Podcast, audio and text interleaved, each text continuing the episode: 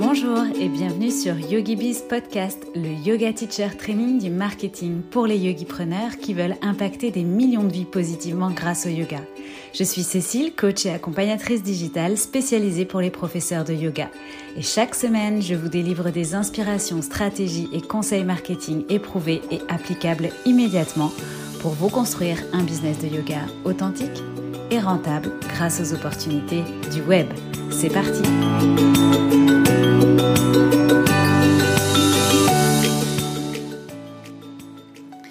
Bienvenue à toi dans ce nouvel épisode de YogiBiz Podcast pour un format interview aujourd'hui et je mets vraiment un point d'honneur à recevoir dans mon émission l'une de mes clientes de ma formation YogiBiz Line. Si tu m'écoutes euh, depuis plusieurs mois, plusieurs années maintenant, j'ai beaucoup interviewé par le passé des profs de yoga qui m'inspirent et qui avaient saisi l'opportunité du yoga en ligne en France à ses prémices pour partager avec toi l'envie de se lancer euh, en ligne et puis les coulisses aussi d'un business en ligne. Mais aujourd'hui, euh, c'est encore plus fort pour moi parce que ce sont mes clientes que je peux interviewer désormais, euh, mes clientes qui ont suivi ma formation Yogi Bizline et ou mes coachings et euh, voilà, je peux maintenant leur poser des questions sur le développement de leur business de yoga en ligne et je dois reconnaître que je suis à la fois euh, hyper fière de les recevoir. Alors je sais pas si fière c'est le mot juste, mais c'est vrai que c'est c'est c'est puissant de pouvoir écouter des gens que j'ai accompagnés dans le développement de leur business en ligne, qui en vivent aujourd'hui. Et euh, en même temps, je trouve ça hyper impactant pour toi qui m'écoutes euh, de pouvoir avoir des témoignages en direct de mes clientes qui ont suivi ma formation, de voir ce qu'elles ont mis en place et comment, parce que finalement, ce sont des profs de yoga comme toi, avec la même envie que toi de vivre de leur activité. Et donc, je trouve que je ne peux pas avoir de témoignages et de retours d'expérience plus concrets et plus honnêtes euh, que ceux en direct live de mes clients, de mes pour te montrer que tu peux le faire toi aussi et que c'est possible. D'ailleurs, un petit disclaimer, hein, si après l'écoute de cet épisode, tu veux nous rejoindre dans Yogi Bizline pour enfin toi aussi développer ton propre business de yoga en ligne, mais voilà, de manière professionnelle, avec vraiment un programme qui va t'accompagner étape par étape, arrêter de tester des petites choses dans ton coin et euh, aussi profiter d'un mentorat, de coaching personnalisé pour arrêter de, perdre ton temps, me poser euh, les bonnes questions pour avancer, eh bien, rappelle-toi que tu peux nous rejoindre quand tu veux. Donc, c'est à toi de décider si c'est le bon moment pour toi d'enfin euh, investir sur toi et développer ton activité, ton business de yoga en ligne.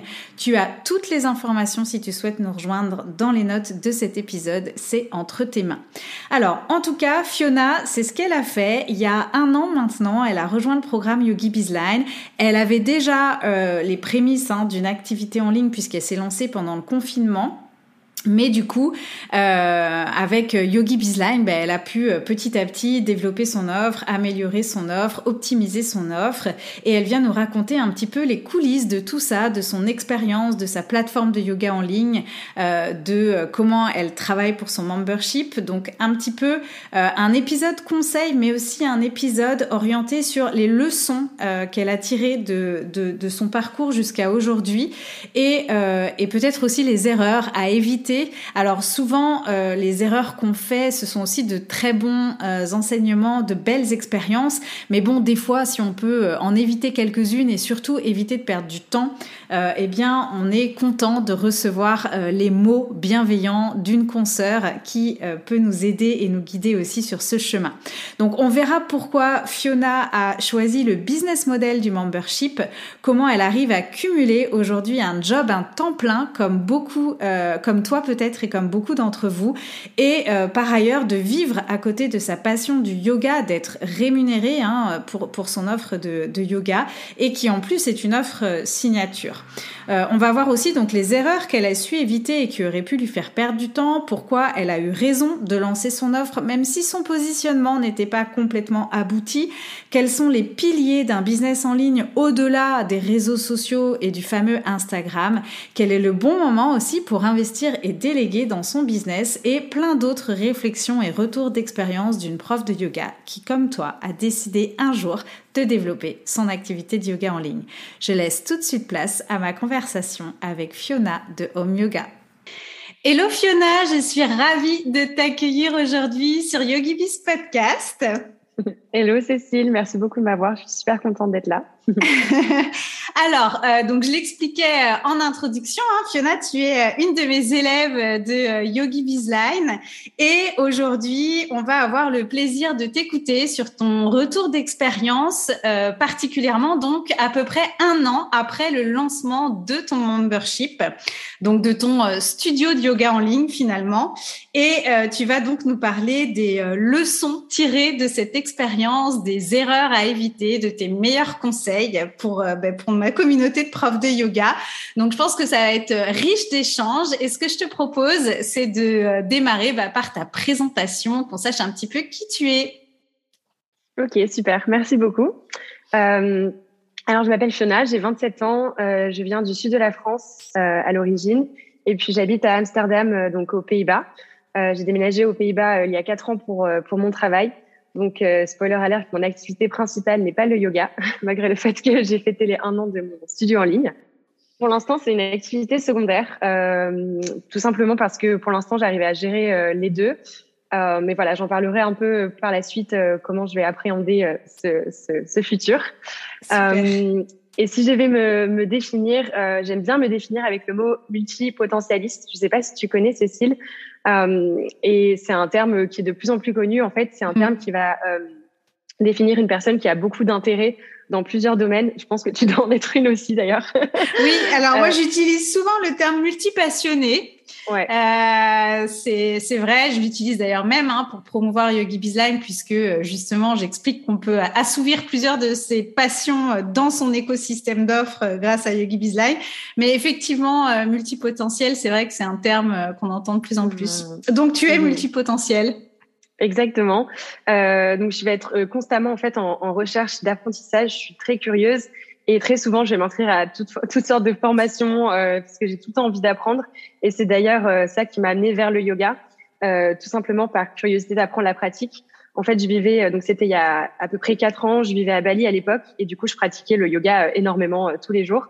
Euh, et j'avais vraiment envie de faire une formation sur place. Et je me suis dit, bon, je suis sur place à Bali quand même, tant qu'à faire, avant de retourner en Europe.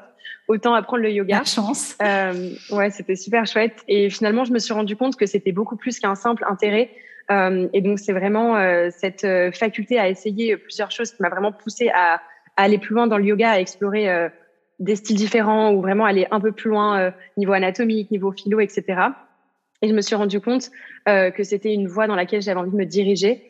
Euh, et ensuite, voilà, il y a deux ans, histoire classique, confinement, euh, plus de cours de yoga en studio. Euh, et du coup, euh, j'ai commencé à donner des petits cours en ligne euh, sur Zoom à mes amis pendant le confinement. Donc, c'était c'était une super expérience. Et à la fin du confinement, j'étais presque triste que ce soit fini. Je me suis dit, mais en fait, c'était trop cool d'enseigner en ligne.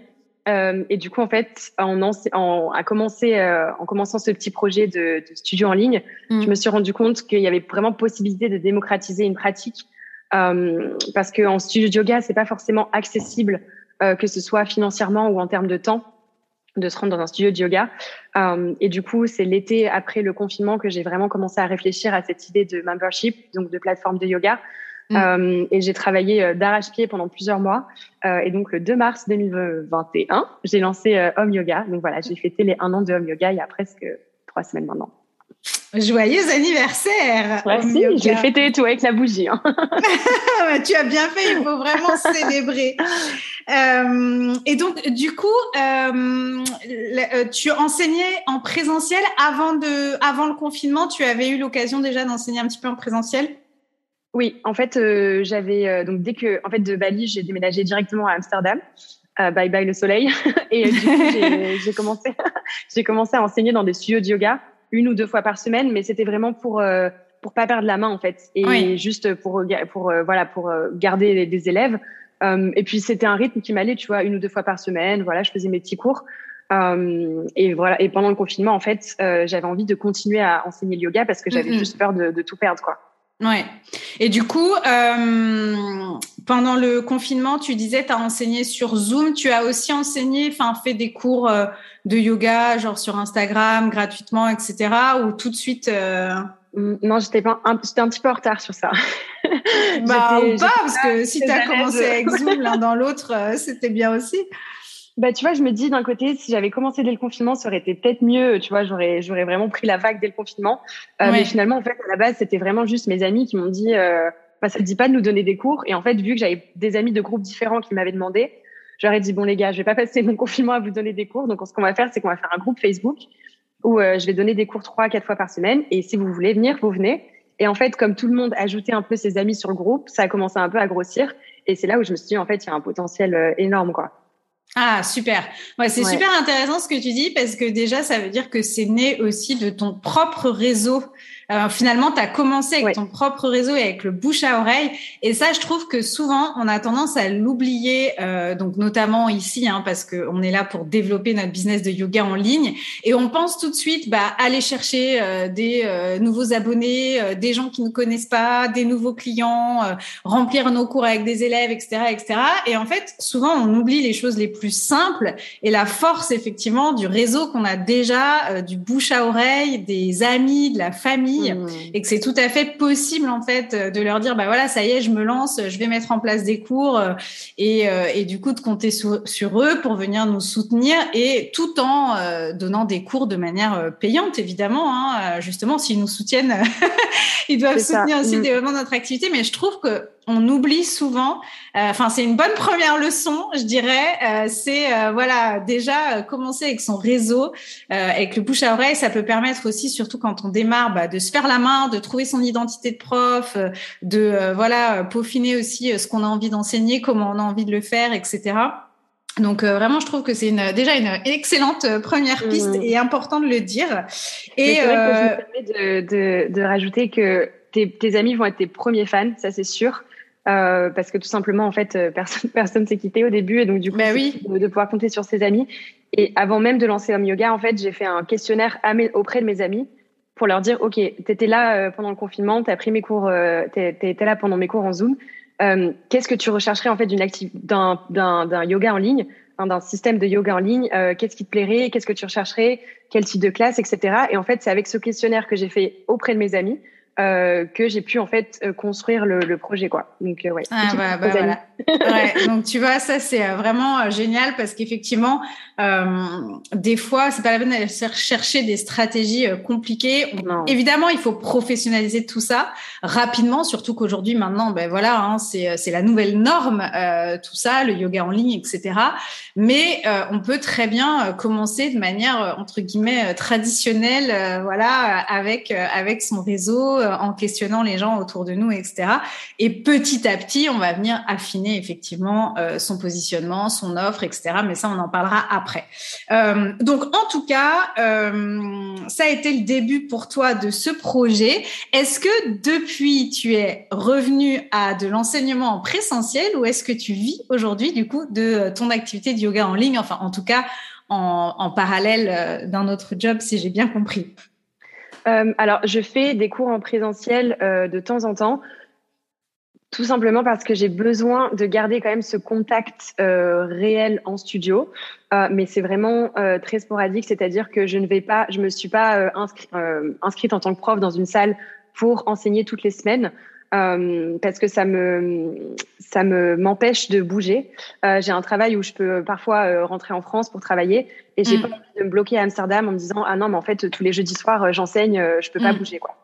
Alors que en fait à Amsterdam, Amsterdam tu as un groupe WhatsApp avec plein de profs et dès qu'il y a besoin d'un remplacement, tu, tu peux te manifester. Donc en fait ça me va très bien. J'enseigne en vrai euh, quand j'en ai envie et euh, sinon en vrai j'enseigne en, en, en, présentiel quand j'en ai envie et sinon euh, j'enseigne en ligne et parce qu'en ligne c'est en faux non mais ouais, je, pas de dire ça et après l'année dernière je sentais que j'avais envie aussi de rencontrer mes élèves donc les abonnés de Home Yoga mm. ou parce qu'il y a un moment aussi où même si c'est en ligne et c'est tu les vois en Zoom, etc., tu as, as, beaucoup de liens avec eux. Moi, j'avais vraiment envie de, de, de donner aussi l'opportunité de qu'on se rencontre en vrai. Donc, du coup, j'ai organisé une retraite l'année dernière tu vois, qui est aussi euh, voilà un événement physique en lien avec Home Yoga, euh, mais voilà qui fait partie de, de, du tout en fait. Et euh, ben il y a aussi possibilité de se rencontrer en vrai quoi. Enfin, En présentiel. en présentiel. Mais du coup, effectivement, ce qui est intéressant, c'est qu'aujourd'hui, tu choisis finalement euh, les cours que tu veux donner en présentiel.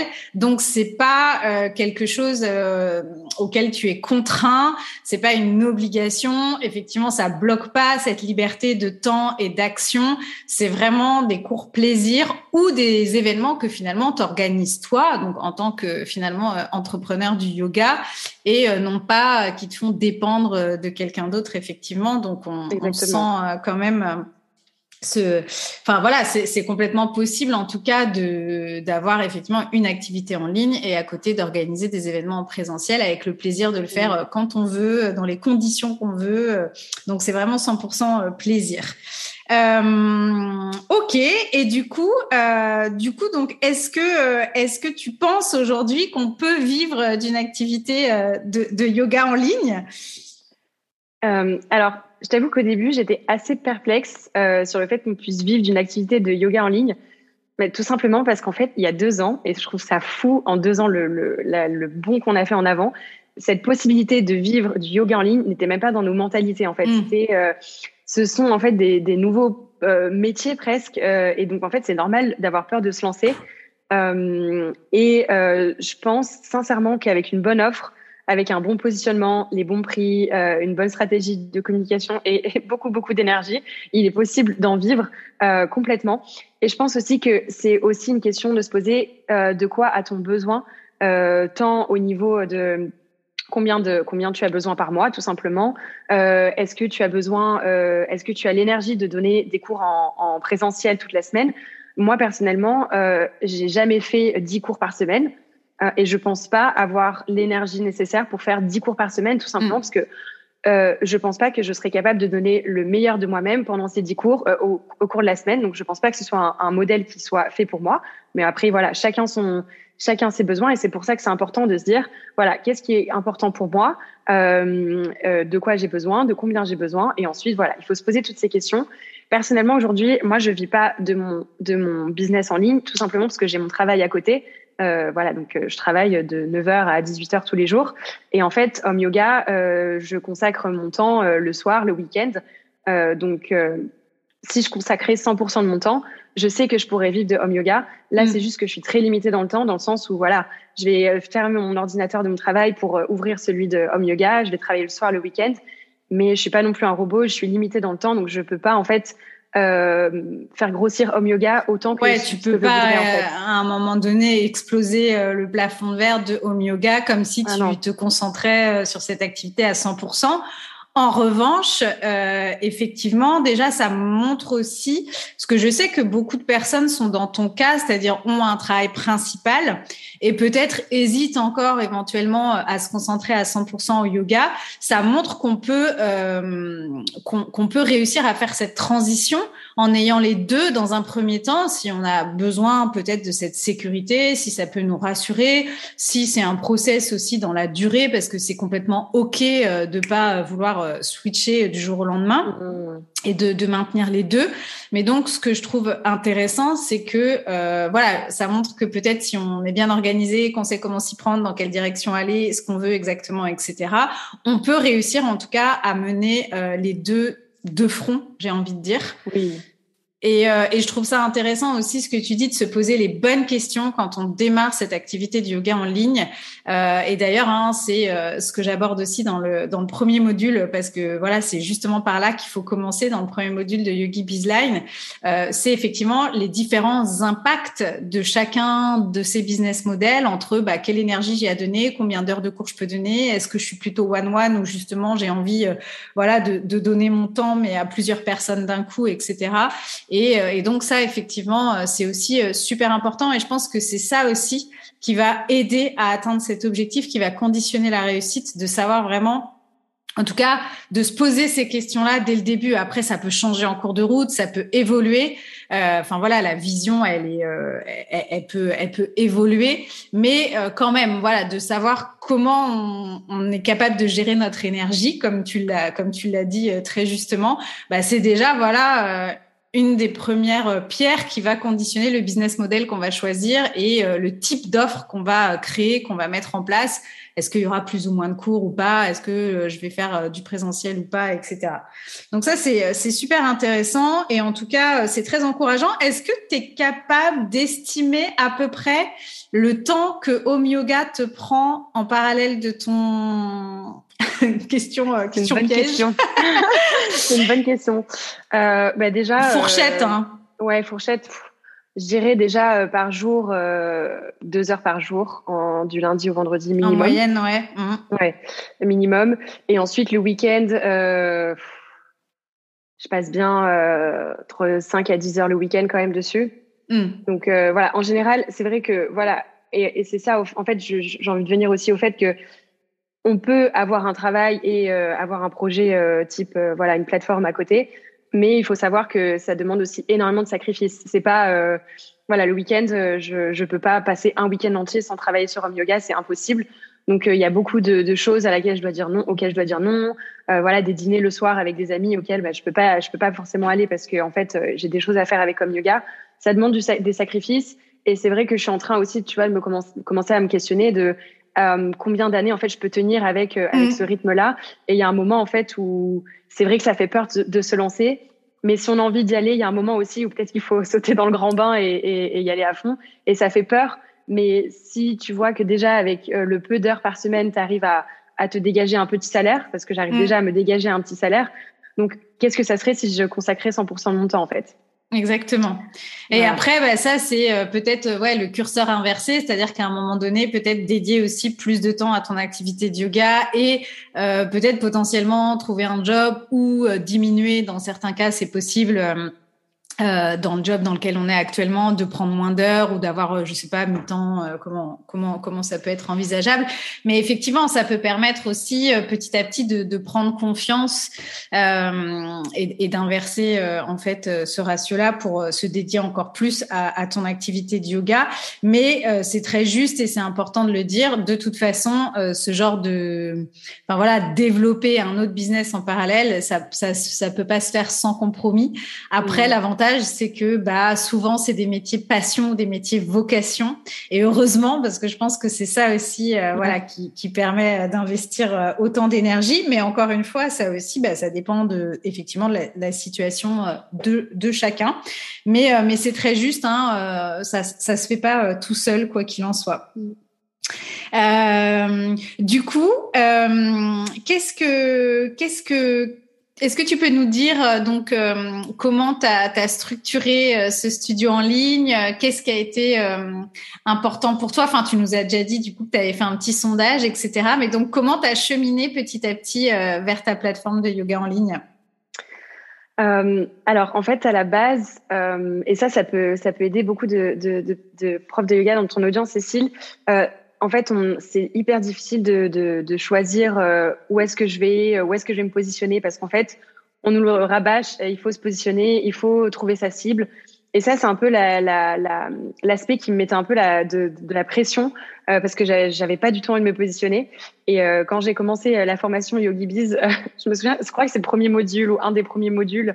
dans l'ancienne version, ouais. Dans l'ancienne version, ok, où on fait justement le, le positionnement avec la phrase, etc. Et moi, j'étais complètement paniquée par ce, par ce module parce qu'en fait, j'avais, euh, j'ai commencé sans positionnement particulier, euh, mmh. par peur de me fermer des portes. Euh, et effectivement, j'avais peur que certains yogis ne se reconnaissent pas dans ce que je propose.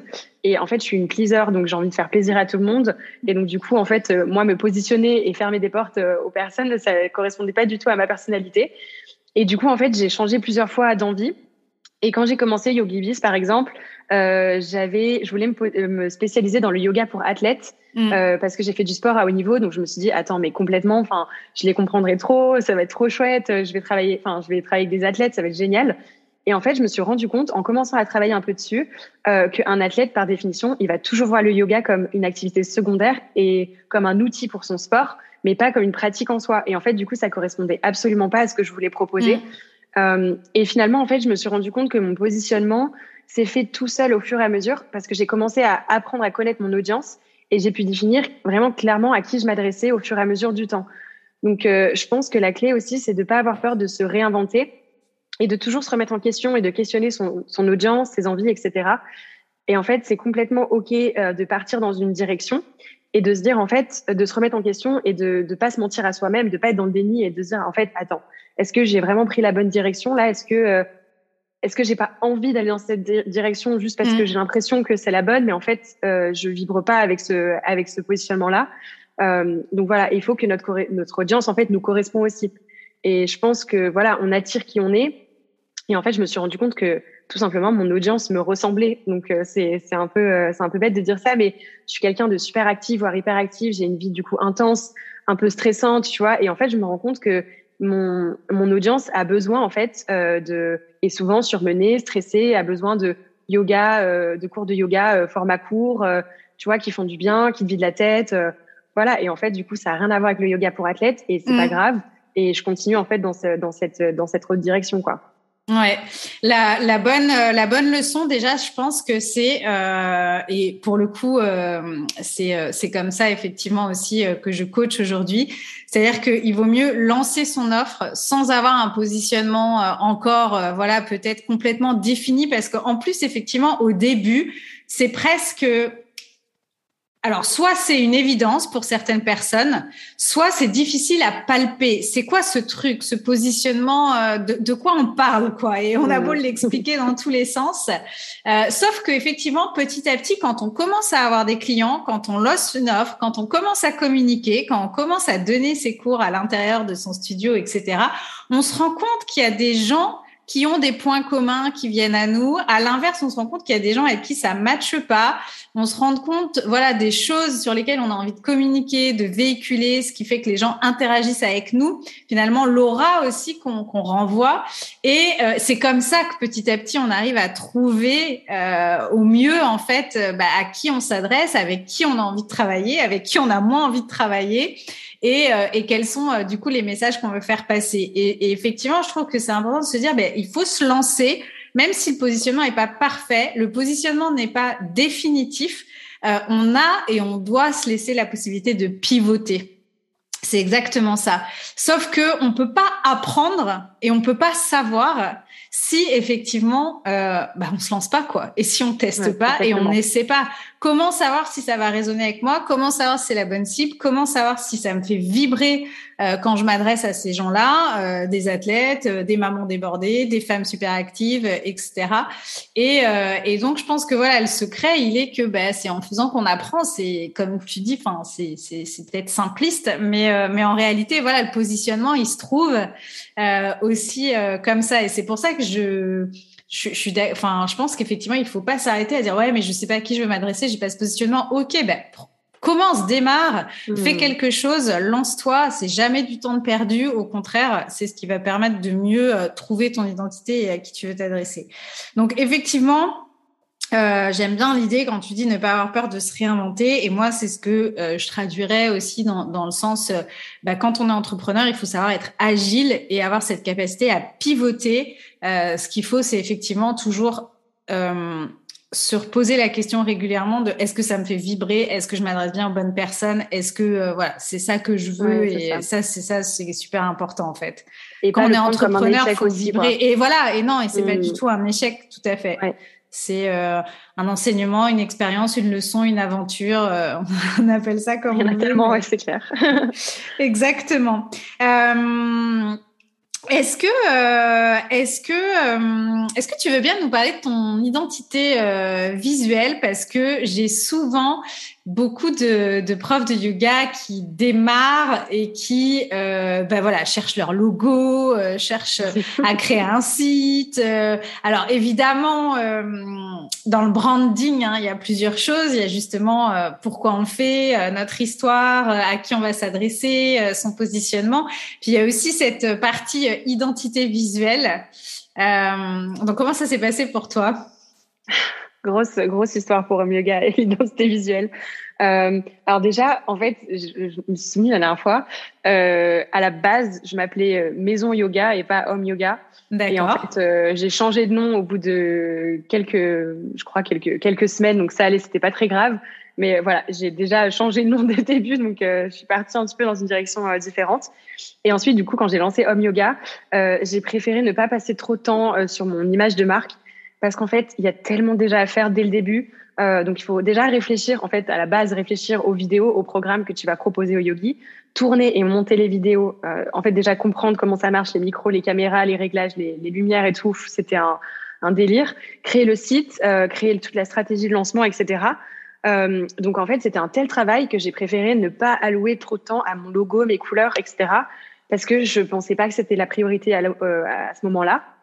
Et je me, je me souviens d'ailleurs aussi euh, dans les premières sessions Yogi Biz aussi que tu répétais ne vous concentrez pas sur ça. Et moi, j'étais, enfin, j'avais déjà, j'étais un petit peu avancée dans le yoga, donc j'étais vraiment d'accord avec ce que tu disais. C'est, faut pas perdre de temps sur ça. Et c'est vrai, c'est pas du tout la priorité du business euh, au, au, début. Euh, et justement, le business est encore tellement jeune qu'il vaut mieux même, c'est encore mieux d'attendre un petit peu afin de prendre en maturité dans son projet pour être sûr, en fait, du message qu'on veut véhiculer. Mmh. Et moi, en fait, c'est seulement au bout d'un an après vraiment avoir senti que mon membership était bien établi, euh, que j'ai pu faire appel à une graphiste designer euh, pour refaire mon, mon, identité visuelle. Donc coucou Manon si tu m'entends. Mhm. c'est une tâche que j'ai décidé de, du coup de déléguer. Euh, c'est complètement hors de mes compétences. Euh, j'ai pas du tout euh, le temps de m'en occuper non plus. Euh, et donc du coup c'est pour ça que j'ai fait appel à Manon. Et à la base en fait quand j'ai créé Home Yoga, je suis allée sur Canva. Euh, j'ai pris deux trois couleurs qui me plaisaient, je les ai mises ensemble. J'ai pris une typo qui me plaisait, j'ai créé Home Yoga avec, et puis hop, ça faisait un logo. C'était vraiment euh, à l'arrache. Et puis finalement, j'ai quand même réussi parce qu'on a quand même des outils maintenant qui nous permettent d'être des bébés graphic designers, hein, qu'on se le dise, parce qu'avec avec Canva, on peut créer nos templates, on a nos éléments. Euh, euh, ben moi, je me souviens même au début, euh, mes amis me disaient, mais t'as engagé quelqu'un pour faire ta com? Je disais, non, mais c'est Canva. Canva C'est magique. Et du coup, voilà, enfin franchement, il y a de quoi faire, on peut bricoler quelque chose euh, pour, pour le début. Et du coup, voilà, là en ce moment, je suis en plein dedans. Donc, euh, je suis en train de refaire du coup toute mon identité visuelle. Euh, il faut savoir que ça demande beaucoup de temps en fait de le refaire. Donc, autant attendre un petit peu pour être sûr. Euh, mais voilà, Manon, par exemple, euh, son, le process, c'est qu'elle m'envoie un, un, il y a peut-être trois ou quatre énormes PDF euh, un peu stratégiques où mm. en fait on réfléchit à mon client idéal, mon positionnement, mes valeurs, les valeurs de home yoga, euh, le message que je veux véhiculer. voilà, enfin en fait, il y a un million. C'est un gros brainstorm, ouais. C'est un énorme brainstorming. Et franchement, c'était génial de le faire parce qu'en fait, ça m'a permis vraiment de me poser, et de dire, ok, en fait, c'est quoi home yoga aujourd'hui et comment en fait visuellement je veux traduire ce que je veux véhiculer comme mmh. message. Et je pense que euh, euh, au tout début du projet, c'est beaucoup trop jeune pour se poser ce genre de questions parce qu'en fait, il faut attendre un an pour vraiment savoir en fait la direction qu'on veut prendre, être sûr de soi, le message qu'on veut véhiculer et même en fait ma, même ma personnalité, pas ma personnalité, mais les valeurs que je veux véhiculer avec Home Yoga ont changé en fait de, depuis mmh. un an. Et maintenant, je, je sens que c'est beaucoup plus solide. Donc euh, voilà, un conseil, c'est ne pas perdre trop de temps. Faites un petit logo vite fait, des petites couleurs, mais concentrez-vous sur euh, voilà les, les, vidéos et le, les stratégies de lancement parce que c'est déjà euh, déjà beaucoup beaucoup de travail quoi. Bah ouais, se concentrer effectivement déjà euh, sur euh, ce qu'on veut euh, apporter et sur ce que, enfin voilà, sur sur ce qui se, se, se, vendra et ce que veut notre audience. Euh, donc moi, je suis complètement ok avec ça. Hein. J'ai fait exactement comme comme toi, c'est-à-dire que voilà, j'ai démarré avec mes couleurs, mes typos, etc., mon, mon, message, mon pourquoi, mais j'ai fait faire mon site par Aurore euh, donc au bout d'un an. Et effectivement, mmh. euh, j'avais aussi fait euh, appel à une graphiste à ce moment-là et tout le travail de brainstorm autour de la marque, etc. J'aurais été bien incapable de le faire au début. Et le parallèle que je fais, c'est un petit peu comme quand on est euh, en gros au collège et qu'on nous demande ce qu'on veut faire de notre vie. Et je trouve que c'est exactement pareil que euh, de perdre trop de temps à travailler dès le début sur les choses comme sa grande vision, euh, un positionnement euh, parfait, euh, un branding, euh, voilà, chiadé avec tous les outils qui vont avec. Non, parce que effectivement, encore une fois, je pense que c'est en mettant le pied dans la réalité, dans la matière, dans les choses concrètes, que en fait, bah, tout le projet évolue et qu'on est plus mature Exactement, je trouve qu'un an, un an et demi après, c'est le bon timing. Et d'ailleurs, c'est le bon moment aussi pour se dire, ok, ça y est, j'ai trouvé des clients, j'ai mis en place mon offre, euh, j'ai quelque chose qui commence à tourner. Euh, maintenant, c'est le moment de consolider en fait justement ces fondations là et non pas qu'elle soit inexistante au début, mais en tout cas, c'est pas le moment de perdre du temps là-dessus, effectivement. Euh, et en plus, ouais, ça change. Enfin, ça mm. évolue avec euh, avec nous. Ça évoluera d'ailleurs toujours, je pense, un petit peu. Mais en tout cas, euh, c'est inutile, ouais, de perdre du temps au début. Donc euh, voilà, j'aime bien cette idée de, ben voilà, c'est exactement comme quand on demande ce qu'on veut faire de notre vie à 15 ans. je pense que c'est un peu prématuré. et, et c'est vraiment pas par là qu'il faut commencer. Et moi, je trouve que c'est un peu, ouais, un peu piégeux. Donc c'est bien, c'est bien de, de le rappeler. Euh, du coup, est-ce que tu peux maintenant nous parler un petit peu de c'est quoi ton membership à toi? C'est quoi ce studio en ligne? Il y a quoi à l'intérieur? Euh, Comment, euh, voilà, c'est quoi la, la fréquence peut-être de Est-ce qu'il y a des cours, du préenregistré, etc. Euh, bon, moi j'aime bien hein, le modèle euh, membership, enfin puisque du coup avoir son studio en ligne ou avoir une plateforme de yoga en ligne, c'est c'est ce qu'on appelle dans dans le jargon du business model et dans le jargon marketing Yogi Bizline, donc avoir un membership. Euh, bah voilà, est-ce que tu peux nous, raconter un petit peu l'intérieur et puis aussi, bah, du coup, peut-être euh, euh, comment tu fais pour créer, animer, gérer tout ça? Ok. Bah déjà, je pense qu'il faut. Enfin, j'étais un peu dans une dans un j'étais j'étais en grande hésitation parce qu'en fait j'avais envie de faire des vidéos sous forme de programme parce qu'en fait j'adore ce concept d'avoir une suite de plusieurs vidéos en fait euh, où on n'a pas besoin de réfléchir tout le temps, euh, mm. tu vois, aller chercher une vidéo, etc. Et au moins quand tu as un programme avec un objectif bien précis, en fait, j'adorais ce concept. Euh, mais en même temps, je ne voulais pas créer un programme et ensuite le vendre. Donc c'est vrai que je me souviens dans ta formation, on parlait beaucoup aussi, tu vois, de réfléchir entre créer un programme ou créer une membership, donc avoir plutôt des stratégies de lancement ou plutôt un evergreen, donc si vous connaissez pas tous ces termes, euh, inscrivez-vous à YogiBiz, vous allez les, maîtriser. En fait, je pense que c'est un, choix important à prendre. Et en fait, moi, euh, j'ai choisi de faire une membership. Donc, c'est-à-dire que c'est un business model où les gens vont payer un abonnement, du coup, soit tous les mois, soit tous les trimestres ou soit tous les ans. Donc voilà, avec différents différents prix euh, selon l'abonnement que tu vas choisir. Et en fait, il va y avoir donc c'est une bibliothèque de vidéos, donc il va y avoir des vidéos sur le studio en ligne. Et en fait, la plupart de mes vidéos sont organisées sous forme de programme. Donc en fait, c'est pour ça que j'ai choisi un petit peu l'entre-deux. Euh, donc la manière dont j'ai organisé le studio, c'est que euh, tous les deux, trois mois, par exemple, euh, tous les trois mois plutôt, tu vas avoir un nouveau programme sur la plateforme. Mm. Donc au mois de septembre, j'avais lancé le, un programme souplesse écart, donc pour apprendre à faire le grand écart. En janvier, j'avais lancé le programme 30 jours de yoga, donc voilà, pour recommencer l'année, une vidéo par jour avec des séances courtes, etc. Donc, j'aime bien en fait faire des lancements de programmes euh, pour que en fait du coup euh, les membres de la plateforme puissent euh, avoir une suite de vidéos à suivre. Et je sais que c'est quelque chose qui plaît beaucoup. Donc euh, ça je le garde c'est sûr. Euh, et en fait à côté j'avais aussi envie que les yogis de Yoga aient du nouveau contenu aussi toutes les semaines. Même s'il y a beaucoup de vidéos sur la plateforme je sais que c'est chouette toutes les semaines voilà d'avoir un rendez-vous hebdomadaire aussi euh, et j'avais aussi envie de les voir en vrai, enfin en vrai, en Zoom, pardon, et de pouvoir en fait euh, avoir la possibilité de, de, les corriger et de communiquer avec eux directement. Euh, donc du coup, en fait, on a aussi un rendez-vous Zoom hebdomadaire euh, où du coup, ça sera un cours, un cours live. Donc je vais avoir un thème par mois et on va faire les cours autour de ce thème. Euh, donc, par exemple, le thème de ce mois-ci, c'est Yin Yang Yoga. Donc, euh, voilà, on fait des cours de Yin Yang, c'est cool. Euh, et en fait, euh, je, c'est un petit peu technique, mais en fait, je vais faire mon cours Zoom et à côté, je vais mettre ma caméra pour avoir euh, le cours en bonne qualité. Et mmh. ensuite, je vais euh, mettre le cours sur ma plateforme. Parce qu'en fait, si j'enregistrais directement avec Zoom, la qualité n'était pas terrible.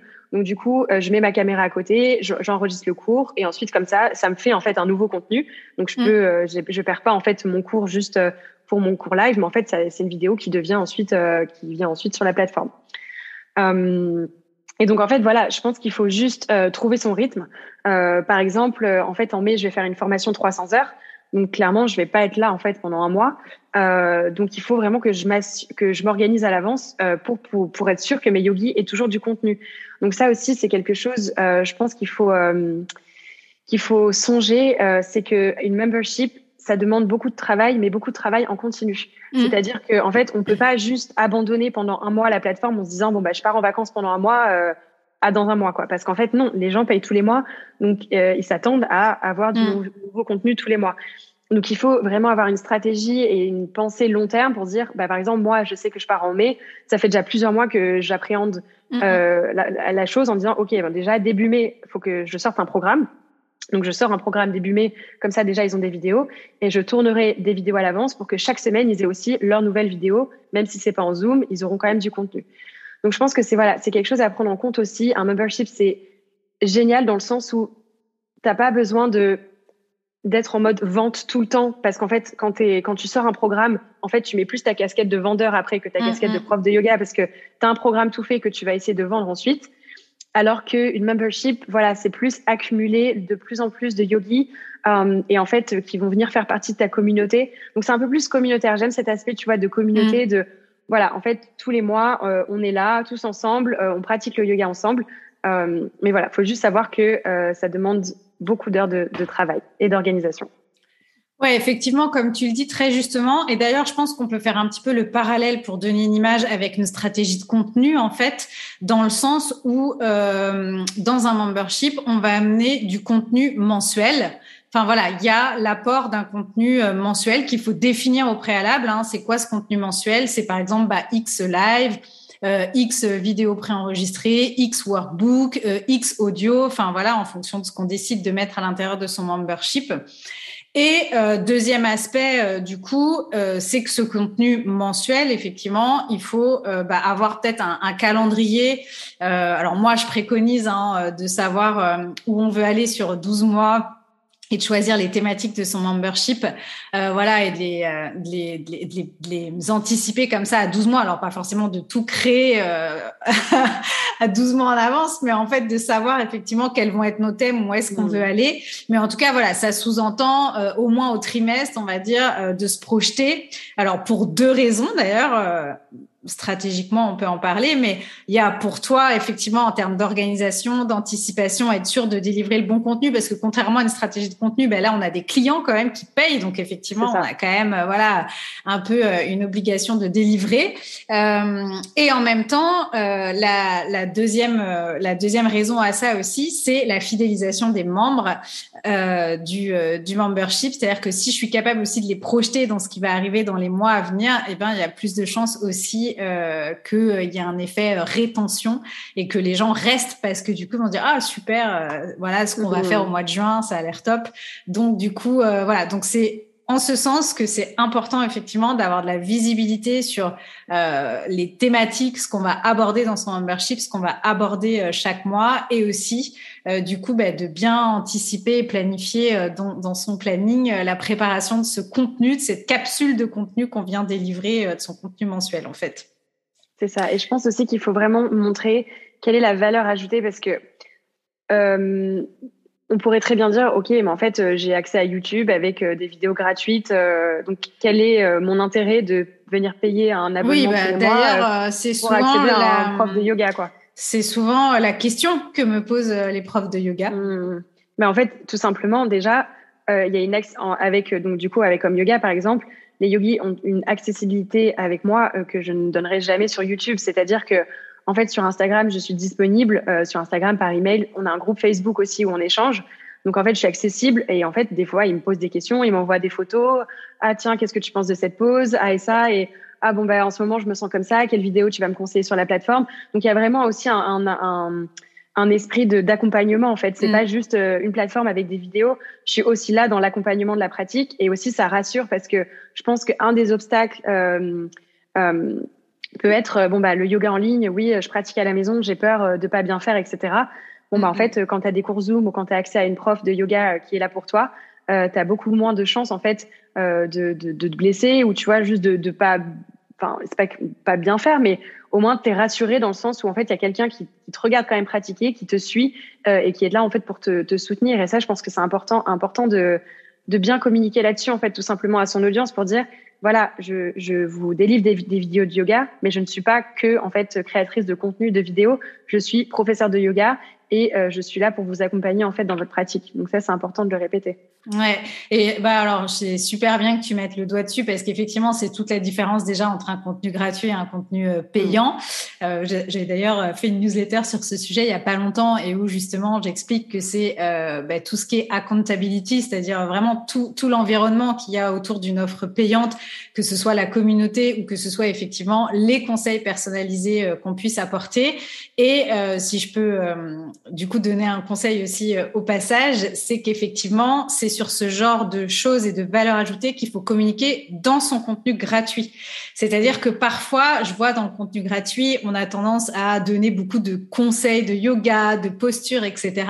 Mais en fait, ce que tu dis là, c'est super important. C'est-à-dire que c'est dans le contenu gratuit justement qu'il faut communiquer sur c'est quoi la différence, enfin, qu'est-ce quelle va être la valeur ajoutée de mon contenu payant Et c'est justement de mettre en avant bah, pourquoi dans Home Yoga ou dans mon studio en ligne, justement, tu vas pouvoir savoir si, euh, enfin voilà, avoir validation de ta pratique, savoir si c'est bien comme ça, enfin ou si euh, voilà, euh, comment tu peux te positionner autrement parce que là, bah tu arrives pas ou tu te sens pas bien ou ça te fait mal à tel endroit, etc. Et c'est vraiment là-dessus en fait, enfin, des fois, quand on me dit, ouais, je sais pas sur quoi communiquer ou il faut pas attendre que les gens signe et rejoindre le membership euh, pour comprendre justement cette valeur ajoutée une fois qu'ils sont à l'intérieur, il faut qu'ils s'en rendent compte avant. Et donc ça, c'est vraiment des sujets de contenu gratuit qu'on peut développer. C'est comme moi aujourd'hui, par exemple, je pourrais vraiment développer l'aspect, c'est quoi l'intérêt de participer à des coachings collectifs? Euh, je pourrais rassurer les gens sur pourquoi un coaching collectif peut apporter autant peut-être même qu'un coaching individuel ou autre. Et, euh, et donc voilà, c'est ce genre de contenu gratuit euh, qu'il faut apporter et qui va permettre de convertir vers le contenu payant. C'est pas que euh, cinq conseils pour telle posture, euh, voilà. Donc c'est vachement important ce que tu dis sur cette différence entre des vidéos gratuites, des, des vidéos payantes, mais surtout pour que cette valeur ajoutée là, elle, soit captée par l'audience et qu'elle convertisse, bah, il faut en parler justement. C'est de ça dont il faut parler dans le dans le contenu gratuit. Petit tips supplémentaire du coup. Exactement. Euh, ok, super. Bah écoute, euh, en tout cas, euh, ça a l'air d'être voilà un membership bien pensé, bien construit, avec toutes, toutes les voilà bien ficelé avec toutes les bonnes pratiques et les bons conseils pour développer un membership. Est-ce que il y a des erreurs à éviter que tu voudrais nous partager de, de, par ce par quoi tu es passé? Bon, on a parlé un petit peu hein, du positionnement, du branding, mais est-ce qu'il y a, il y a d'autres choses? Si c'était à faire, que peut-être tu éviterais ou tu ferais autrement alors là, ouvrez bien grand vos oreilles, parce que j'aurais adoré avoir ce podcast il y a un an. voilà. euh, alors déjà, la première erreur, euh, je m'en suis rendu compte euh, il y a peut-être, euh, allez, deux mois, euh, c'est de ne pas avoir utilisé System.io dès le début. Euh, et ça peut paraître bête comme ça, hein, mais je clair. Je vous ai conditionné avec System.io. je suis traumatisée. non, en fait, je me souviens quand je me suis inscrite à YogiBiz, donc euh, c'était l'année dernière, enfin, c'était ouais, l'année dernière. Ouais, fait. Euh, en fait, j'utilisais Mailchimp à l'époque. Et en fait, j'avais pas, j'avais pas changé. Et je sais que la formation, elle était vraiment, on parlait de System.io, etc. Et moi, en fait, j'avais pas changé parce que j'étais sur Mailchimp et j'avais déjà commencé à faire euh, quelques newsletters et tout. Je me suis dit, ah, je vais pas commencer à changer d'outils, etc. Je vais juste euh, rester sur Mailchimp. Et en fait, j'ai pas du tout fait, j'ai pas du tout eu de stratégie d'emailing en 2021 pas du tout. Tout simplement parce que l'outil était pas du tout optimisé. Enfin, j'aimais pas du tout les, les, ça faisait vraiment des newsletters un peu trop commerciales, etc. Et en fait, Cécile, moi, je, me suis rendu compte que j'aimais bien System.io parce que je lisais tes newsletters. Et mm. en fait, je me suis rendu compte, en fait, c'est, et au début, je me suis dit, ouais, mais System.io, les newsletters, c'est juste du texte. Et en fait, bah, justement, en fait, t'as envie de lire ce qui, ce qu'il y a dedans. Oui. Euh, et du coup, en fait, j'ai fait le shift, euh, là, euh, début d'année 2022. Euh, et en fait, je me, suis rendu, je me suis rendu compte que ça n'avait rien à voir. Et ça me donne vraiment, du coup, envie d'avoir une stratégie d'emailing que je n'avais pas avant. Euh, et même si voilà, tu le rabâches dans tes podcasts, dans la formation sur Instagram, euh, que c'est super important l'emailing, bah, en fait, je m'en suis rendu compte que là, en janvier 2022, que ouais, en fait, c'était important. Et il y a aussi quelque chose qui m'a aussi un peu euh, fait peur, c'est la coupure qu'on a eue euh, avec Instagram il y a quelques mois, mmh, oui. où en fait, euh, je me suis dit, en fait, là, si je perds mon je compte Instagram... Je me souviens, tu m'avais envoyé un petit message. Tu envoyé un message, j'étais traumatisée. Ou alors, Marine Chapon qui a perdu son compte Instagram, je me suis dit, en fait, si demain, je perds mon compte Instagram Home Yoga, vu qu'en fait, on va me connaître via ce, enfin, via ce, via Instagram, homme yoga est fini quoi. Donc je peux pas prendre le risque. Donc c'est pour ça que voilà, j'ai compris que c'est très important dès le début de de, de développer euh, sa, sa, mailing list et aussi parce qu'en fait tu te rends bien compte que quand tu scrolles sur Instagram et que tu arrives sur un post, bon bah tu vas rester peut-être tu as deux secondes d'attention, alors que sur un email tu as vraiment toute l'attention euh, du mm. lecteur sur ton email et même s'il va pas lire ton, ton ta newsletter en entier, au moins le lecteur va penser à toi pendant au moins 10-20 secondes. Et ça, c'est super important, en fait, parce qu'après, mm. c'est juste, euh, voilà, ça va revenir, revenir toutes les semaines et, et puis après, ça clique, quoi. Exactement. non, non, mais c'est sûr que la stratégie d'emailing aujourd'hui, quand on a un business en ligne, à mon sens, c'est incontournable. Mm. Euh, après, voilà, à chacun de trouver euh, sa régularité, la valeur ajoutée euh, de ses newsletters. Après, c'est intéressant quand même ce que tu dis, parce que c'est vrai que moi, des fois, j'ai tendance à dire oui, la cosmétique des outils, c'est pas le plus important. Mais par contre, c'est vrai que euh, utiliser finalement un outil simple et qui nous plaît euh, et qu'on peut maîtriser facilement, qui nous donne envie d'y aller parce qu'on sait que voilà, on va pas s'arracher les cheveux à chaque fois qu'on va vouloir envoyer une newsletter ou quoi. Euh, bah finalement, euh, voilà, ça peut aussi contribuer à être euh, plus régulier, à avoir envie de le faire. Euh, donc à partager plus et à développer cette stratégie d'emailing. Et de toute façon, enfin, c'est vrai que moi, j'insiste avec cet outil. Euh, J'en parle tout le temps, mais c'est parce que ben, déjà moi aussi, hein, c'est l'outil qui m'a permis de me lancer en ligne, sans lequel, euh, enfin voilà, j'ai suivi plein de formations et à chaque fois, ça me paraissait mais tellement compliqué, alors qu'avec Systemio, j'ai trouvé que c'était tellement simple. Et du coup, voilà, c'est hyper bien pour démarrer, pour se sentir autonome dans son business, se dire voilà, j'arrive à faire les choses par moi-même. Euh, donc moi, en plus, euh, enfin effectivement, dans la formation, euh, j'accompagne pas à pas, euh, clic par clic, voilà, sur tout ça. Mais mais c'est vrai que c'est voilà, ça peut être super important surtout au début, quand on a un petit peu peur de la technique, comme il y a déjà un peu euh, aussi le challenge, voilà, d'enregistrer des vidéos, de communiquer, euh, de créer une stratégie marketing, etc. Bah, si on peut se faciliter la vie euh, avec des outils simples, c'est encore mieux. Et en plus, accessible, effectivement versus d'autres outils. Et comme je dis souvent, bah voilà, c'est bien de développer son business, de développer son chiffre d'affaires avant de vouloir upgrader les différents outils. Donc, euh, donc ça, c'est, euh, c'est super, effectivement. Donc, euh, donc se mettre à l'emailing le plus rapidement possible. Oui, commencer dès maintenant. go, go, go. Est-ce qu'il y a d'autres d'autres erreurs ou d'autres enfin quand je dis erreur hein, c'est si je devais recommencer voilà qu'est-ce que je changerais quoi? ouais qu'est-ce que je changerais? C'est plutôt ça parce que bon finalement c'est jamais vraiment des erreurs mais je dirais la deuxième erreur, c'est d'ignorer les étapes juridiques qui sont pas du tout fun. Euh, mais vraiment, en fait, si on souhaite euh, construire un business sur le long terme, c'est vraiment super super important de pas oublier toutes les étapes juridiques euh, qui effectivement ne sont pas ni fun et ni dans nos cordes en fait parce qu'on ne comprend rien, euh, mais qui sont essentielles vraiment pour la suite. Et c'est vrai qu'au tout début, quand on va construire, euh, enfin on va lancer son son programme en ligne, son business en mmh. ligne, on va toujours avoir sa, sa petite checklist. Euh, ok, il faut que j'achète un micro, il faut que je fasse des vidéos, il faut que je crée un site, il faut que je fasse un logo, il faut que je communique sur Instagram. Mais en fait, la première chose, la première chose à faire avant de vendre quoi que ce soit, c'est de un, en fait, écrire ses conditions générales de vente, ses mentions légales, et deux, déclarer son nom de marque en fait tout simplement. Et je le disais déjà euh, tout à l'heure que avant je m'appelais Maison Yoga. Ouais. Et en fait, j'ai une copine, euh, une de mes une de mes copines qui est avocate, qui m'a appelée et qui m'a dit mais Maison Yoga, ça va pas du tout en fait. Ton nom il est beaucoup trop commun. Enfin, c'est pas du tout, euh, c'est pas du tout un bon nom. Il faut que tu le changes. donc en fait, voilà, ce process de déposer son nom de marque, je connaissais pas du tout. Et et pour être honnête, j'y avais même pas pensé. Et en fait, du coup, voilà, avant de bien lancer mon site et tout, je lui ai montré et elle me dit et elle va tout en bas de la page de mon site. Elle me dit, mais où sont tes conditions générales de vente? Où sont tes mentions légales? Je la regarde avec des grands yeux, mais je sais pas, c'est quoi ça? Vraiment, j'avais aucune idée, en fait. Et franchement, pourtant, j'ai fait une école de commerce, donc j'ai quand même étudié, euh, voilà, euh, l'ancien business, etc. Donc, je suis censée savoir ce genre de choses. Mais en fait, ça m'est complètement sorti de la tête et j'ai pas du tout pensé à ça. Et franchement, il faut le faire dès le début parce que après, en fait, les gens vont s'inscrire, ils doivent cocher une case pour dire j'accepte les conditions générales de vente. Et ces conditions générales de vente vont en fait te protéger. Et c'est super important parce que euh, il se passe, il peut se passer un million de choses. Euh, voilà, quelqu'un, euh, si par exemple t'as pas de conditions générales de vente, quelqu'un veut arrêter son abonnement annuel. Euh, euh, je sais pas, il a payé son abonnement annuel. Au bout de six mois, finalement, il s'est blessé. Est-ce que tu rembourses la moitié les autres six mois ou est-ce que mm-hmm. c'est sa responsabilité? Et c'est des choses en fait qu'il faut vraiment euh, mettre en place dès le début parce qu'en fait, à partir du moment où on a des nouveaux des abonnés qui n'ont pas coché cette case, en fait, du coup, ils n'ont pas accepté les conditions générales de vente et tu ne t'es ni protégé toi ni les autres. Donc voilà, c'est super super important. Et pareil pour le pour, euh, déclarer son nom de marque parce qu'en fait, tout simplement, après tu tu réalises que tu peux perdre en fait ton nom de marque parce que quelqu'un l'a pris ou quelqu'un a un nom similaire et va venir t'attaquer, etc.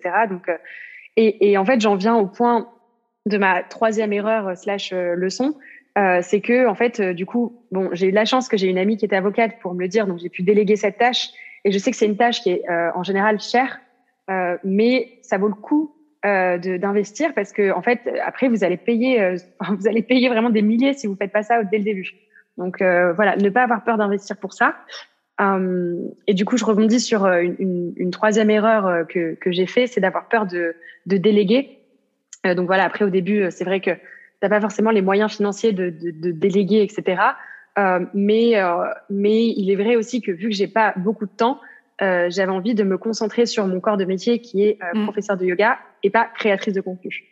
Et en fait, euh, à la base, j'avais vraiment envie de déléguer cette partie un peu de, de création de contenu, tout simplement parce que ça me prenait beaucoup de temps, beaucoup d'énergie, et finalement, en fait, je, je, je faisais plus mes vidéos.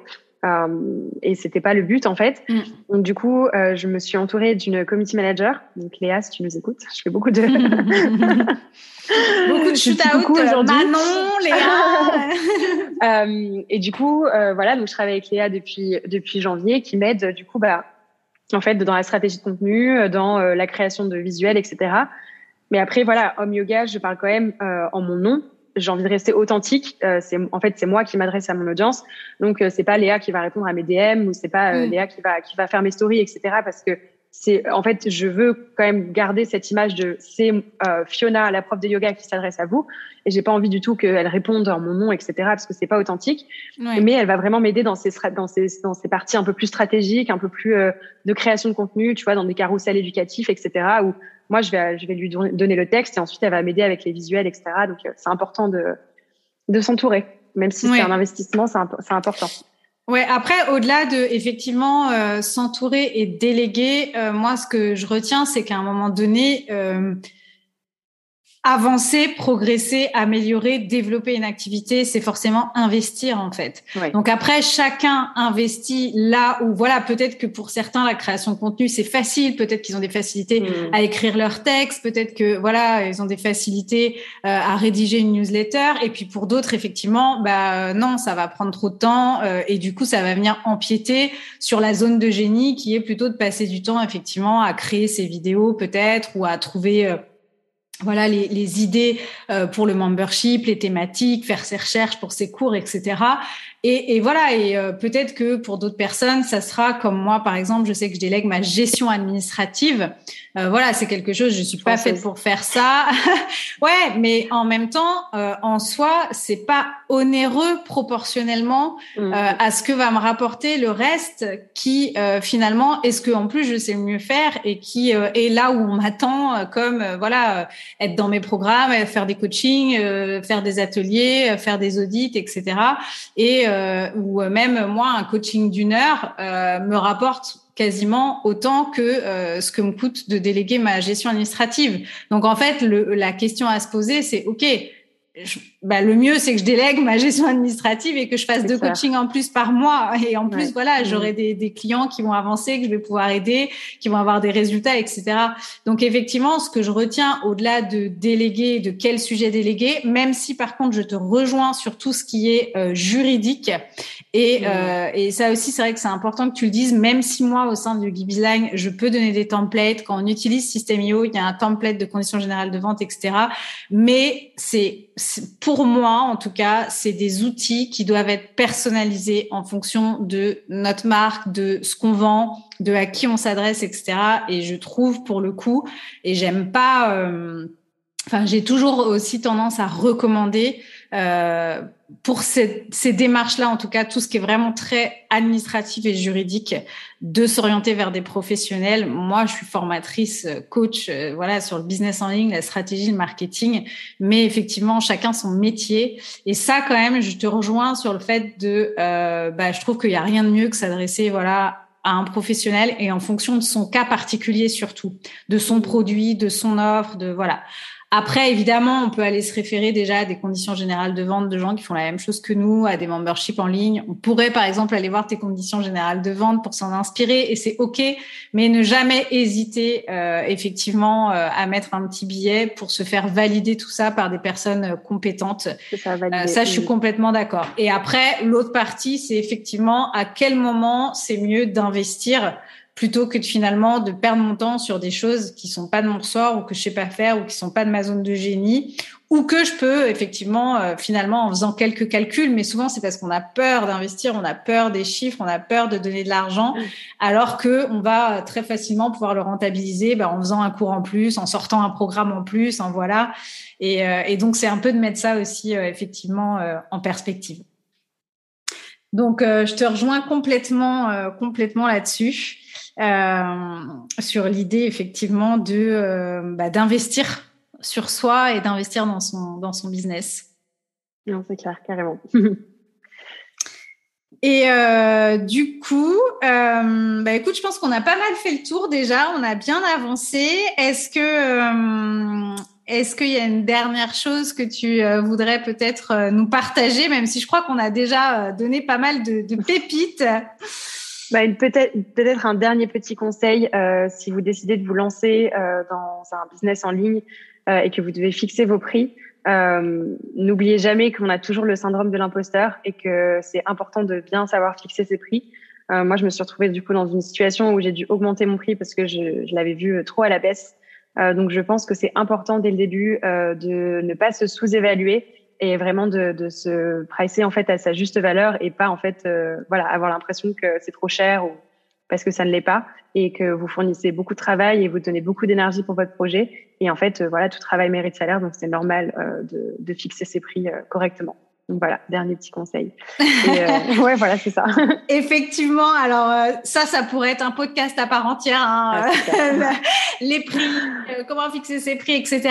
Par contre, je trouve que ce que tu dis est juste et en même temps, pour rebondir, je voudrais quand même dire que même si, alors, je suis hyper d'accord hein, sur le fait surtout qu'il faut pas se, se pricer trop bas. Bon, après, ça peut être un choix de positionnement, hein, comme euh, d'autres marques qu'on connaît euh, se positionnent très bien en low cost, par exemple. Et c'est euh, voilà mm-hmm. un, un, vrai choix, une vraie stratégie derrière.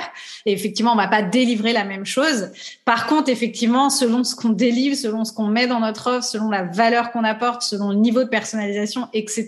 Bah, c'est là où effectivement, il faut pas sous-estimer cette valeur-là, mais quand même il y aura toujours la possibilité d'augmenter ses prix. Euh, augmenter ses prix, c'est aussi euh, voilà l'occasion de recommuniquer sur ses offres, euh, de euh, voilà redire pourquoi euh, et quelle est la valeur de ses offres, etc. Donc c'est un petit peu comme le positionnement. On peut toujours quand même pivoter et, et améliorer ses prix. Donc effectivement, oui, le syndrome de l'imposteur, il sera toujours là. Il faut faire attention dans la fixation de ses tarifs, mais attention aussi, on peut être une, enfin voilà, décider demain euh, voilà, d'orienter ses prix différemment, de les changer, de les faire évoluer. Et petit à petit, on va prendre confiance aussi et mieux vibrer avec nos prix. Et je pense qu'il faut se laisser le temps aussi, euh, justement, de, bah, de la même façon, en fait, d'avancer sur ce chemin-là pour euh, bah, enfin, euh, voilà, être, être, plus à même de mettre, de mettre des prix justes. Et donc, bah, c'est ok si au début c'était pas tout à fait le, le, bon prix. On peut toujours, toujours améliorer ça aussi. Ouais. Oui, et puis au bout d'un an, le contenu est quand même de meilleure qualité. Mm, euh, il y a mm. plus de contenu sur la plateforme, donc en fait, ça fait aussi sens d'augmenter les prix. Euh, de, en fait, euh, quand je vois, j'ai lancé la home yoga, j'avais fait 30 vidéos sur la plateforme. Bon, je sais que d'après ton dernier podcast, il faut pas trop dire combien de vidéos on a sur la plateforme, il faut pas trop dire qu'on a beaucoup de vidéos. ouais, non, alors ah oui, alors après l'idée c'est pas de dire ouais. Non, non, mais tu vois, enfin, je suis passée de 30 à 150 vidéos sur la plateforme. Donc en fait, c'est normal aussi de pas demander le même prix par mois à une personne qui avait 30 vidéos au début plutôt que maintenant quand tu t'inscris, que tu en as 150 et tu as plein de programmes, etc. Donc c'est aussi, voilà.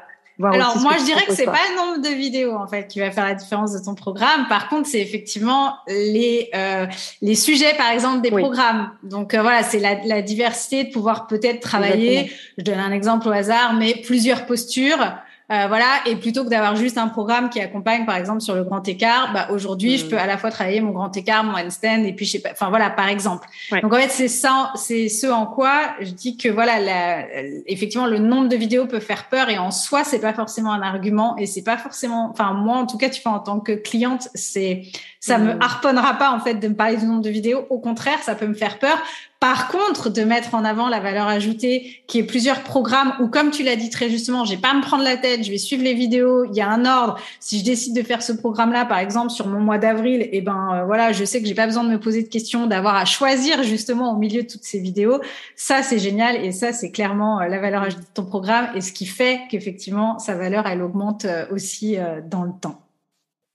Donc euh, voilà, ben écoute, en tout cas, euh, enfin j'ai vraiment été euh, ravie de cette conversation avec toi. on n'a plus le temps pour d'autres questions, c'est bien dommage parce que je crois qu'on pourrait papoter des heures sur sur ça. Donc en tout cas, moi je te remercie vraiment euh, pour euh, pour ce retour euh, pour ce retour d'expérience. Est-ce que tu aurais un dernier conseil peut-être à donner aux gens justement par rapport au fait de bah, enfin aux personnes qui voudraient développer leur business en ligne ou leur activité de yoga en ligne? Ne pas avoir peur d'investir, je dirais. De pas voilà, de pas regarder toujours son investissement Là, enfin, tu vois, j'ai investi plus de 10 000 euros, je pense, de formation. Euh, donc en fait, ne pas avoir peur de se former, d'investir, d'investir dans soi en fait. Euh, donc euh, voilà, dans des formations de professeurs de yoga, dans des formations type YogiBiz ou se faire accompagner, mais vraiment ne pas avoir peur d'investir cet argent parce que ça va, ça va faire gros, enfin ça, ça va vous aider à vous lancer dans tous les cas. Donc mm. c'est pas de l'argent perdu. Mais euh, c'est ouais, super conclusion et euh, c'est un vrai shift de mindset effectivement. Je pense que entreprendre, c'est aussi euh, prendre ça en considération que en fait, bah, si on veut euh, avancer, avoir la bonne direction, gagner du temps, euh, etc., investir sur soi, c'est c'est une des clés. C'est un, un shift de mindset à travailler en tout cas.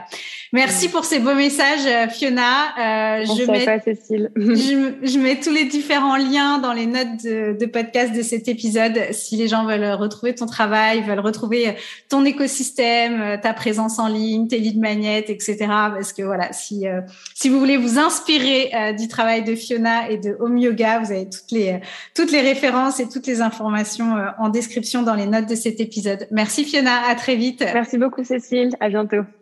J'espère que tu as passé un bon moment avec nous. Si l'épisode t'a plu, n'hésite pas à laisser une note sur Spotify ou Apple Podcast. Tu peux aussi euh, me laisser un petit mot sur Apple Podcast. Ça me fait toujours plaisir d'avoir tes retours et de savoir en quoi l'épisode t'a été utile. Euh, tu peux aussi bien évidemment partager cet épisode en story Instagram ou encore euh, rappelle-toi que mes DM te sont toujours ouverts, notamment si tu as des questions pour rejoindre le programme Yogi Bizline.